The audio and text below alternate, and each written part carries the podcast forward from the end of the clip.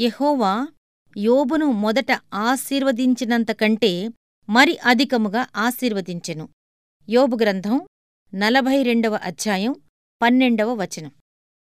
తన దుఃఖం మూలంగా యోబు తన స్వాస్థ్యాన్ని తిరిగి పొందాడు.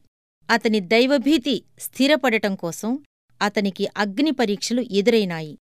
నా కష్టాలన్నీ నా వ్యక్తిత్వం గంభీరమైనది కావటానికి ఇంతకుముందు లేని పవిత్రత నాలో మొగ్గదొడటానికే కదా సంభవించాయి. కారు చీకటి వల్ల కన్నీళ్ళ వల్ల మరణం వల్ల నేను మహిమను సంతరించుకున్నాను. నా మధుర ఫలం అతి కర్కశమైన ముళ్ళమధ్యనే పండింది. యోబు అనుభవించిన శ్రమలు అతనిలో తన గురించి తగ్గింపు ఆలోచనలను దేవునిపై ఇంతకు ముందెన్నడూ లేనంత భక్తి గౌరవాలను కలిగించాయి. ఇప్పుడు నా కన్ను నిన్ను చూసింది అంటున్నాడు. నొప్పి వలన నష్టం వలన నేను దేవుని మహిమను చూచి గ్రహించి నీ చిత్తం జరుగునుగాక అంటూ మోకరలే స్థితికి రాగలిగితే అది నాకు లాభమే.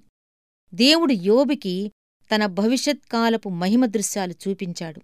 ఆ యాతన దినాల్లో యోబు తనకున్న ముసుగును తొలగించుకుని నా విమోచకుడు సజీవుడు అంటూ సాక్ష్యమివ్వగలిగాడు.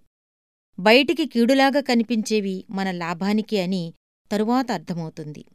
ఆత్మవిజయాలను సాధించిన ఎంతోమంది భక్తులు నిర్భయంగా నిరాటంకంగా విరామం లేకుండా తమ పనులను సాగించుకునే లక్షణం ఉన్నవాళ్ళు బాధకు సమ్మతించి చాలాకాలం సహించగలిగితేనే అందులోని దీవెన వారికి దక్కింది. వేదన ద్వారా తప్ప కొన్ని రకాలైన ఆనందాలు అనుభవంలోకి రావు. ఇహలోకపు దీపాలన్నీ ఆరిపోతేనే తప్ప పరలోకపు వెలుగు కనిపించదు. అరగ దున్నితేనే తప్ప పొలం పంటనివ్వదు. శ్రమల ద్వారానే మన ఆత్మలు దృఢంగా రూపొందుతాయి. ఆత్మలో బలిష్ఠులైన వాళ్ళకు బూలెడన్ని గాయపు మచ్చలుంటాయి హతసాక్షుల మహిమ వస్త్రాలు అగ్నితో తయారై ఉంటాయి. దుఃఖపడేవారు తమ కన్నీళ్ళగుండా పరలోక ద్వారాలను మొదటిసారి చూస్తారు. నీ గళసీమపై తళతళ మెరిసే పసిడి హారాన్ని చూసి గ్రహించాను. ప్రేమలో నీ హృదయస్థైర్యాన్ని నువ్వు భరించిన అగ్ని బాధలని.